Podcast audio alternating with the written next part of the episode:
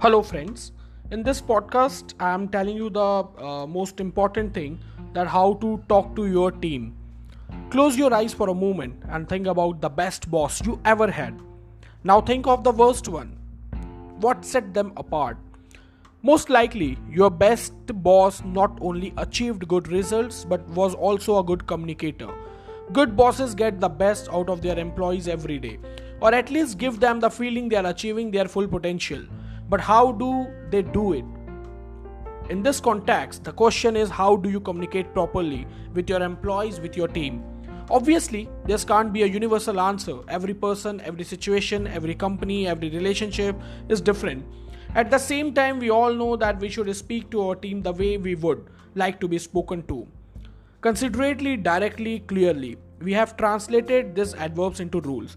So, the very first rule is don't criticize, never criticize anyone. This might sound a bit too easy going, and of course, you have to evaluate the work of your employees, that's your job, but go easy on the criticism.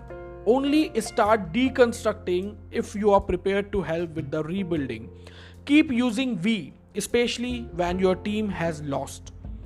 Give praise, uh, but not too much.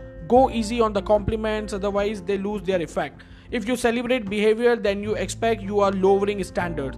Whatever you do, don't give praise simply to please and practice what you preach.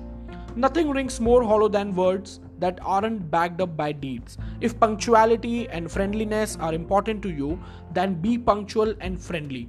Set the pace, demonstrate values, establish the tone, but pick your battles. Only set standards that are important to you or that you consider to be generally important. You ought to be good at upholding standards that are important to you, and if there are standards that you regard as important but find hard to uphold, then you need to learn them yourself. Share this with your employees. Nobody can be good at everything. As a leader, get used to the idea that you are primarily responsible for the supply of energy. In other words, I must say motivating, advising, stabilizing, providing momentum, and letting others shine.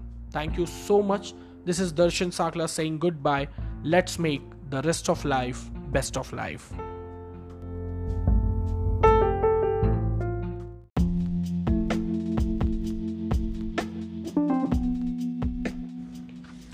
Hello, friends. I'm Darshan Sakla.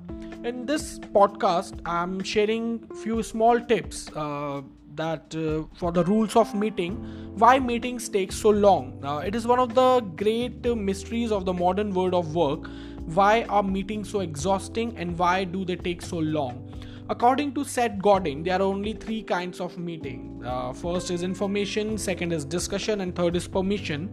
In information meeting, a meeting in which the participants are informed about something, whether they like it or not doesn't matter. Discussion it is a meeting which aims to give input or direction or to receive feedback, wherein permission is a meeting in which one side proposes something in the hope that the other says yes, but yes, uh, they has the right and the power to say no what often makes meeting frustrating is the fact that different people might think uh, it's a different kind of meeting. So i'm sharing some tips to make meetings run more smoothly. The first ever tip is to uh, the 15 minute rule. Make sure and the parkinson law states that the work expands so as to fill the time available for its completion Therefore, it makes a sense to limit the time of meeting. Incidentally, studies show that the attention span of the average person is between 10 to 18 minutes only. So, ideally, you should use a timer when it rings, the meeting is over immediately. The other tip is the question rule. There are three types of question that you can ask in a meeting. First, comprehension question. Second, question to support the process. Uh, for example, to make sure that everybody has really understood everything and is talking about the same thing.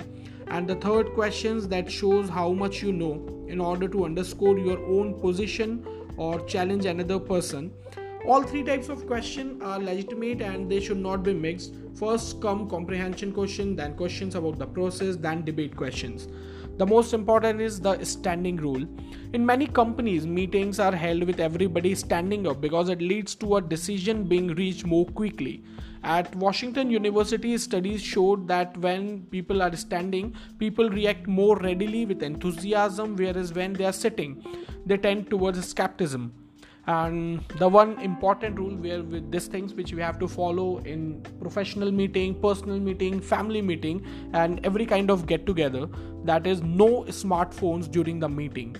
Even the notes should be made by hand because uh, many of the big parliament house or the president house of many big countries follow this rule.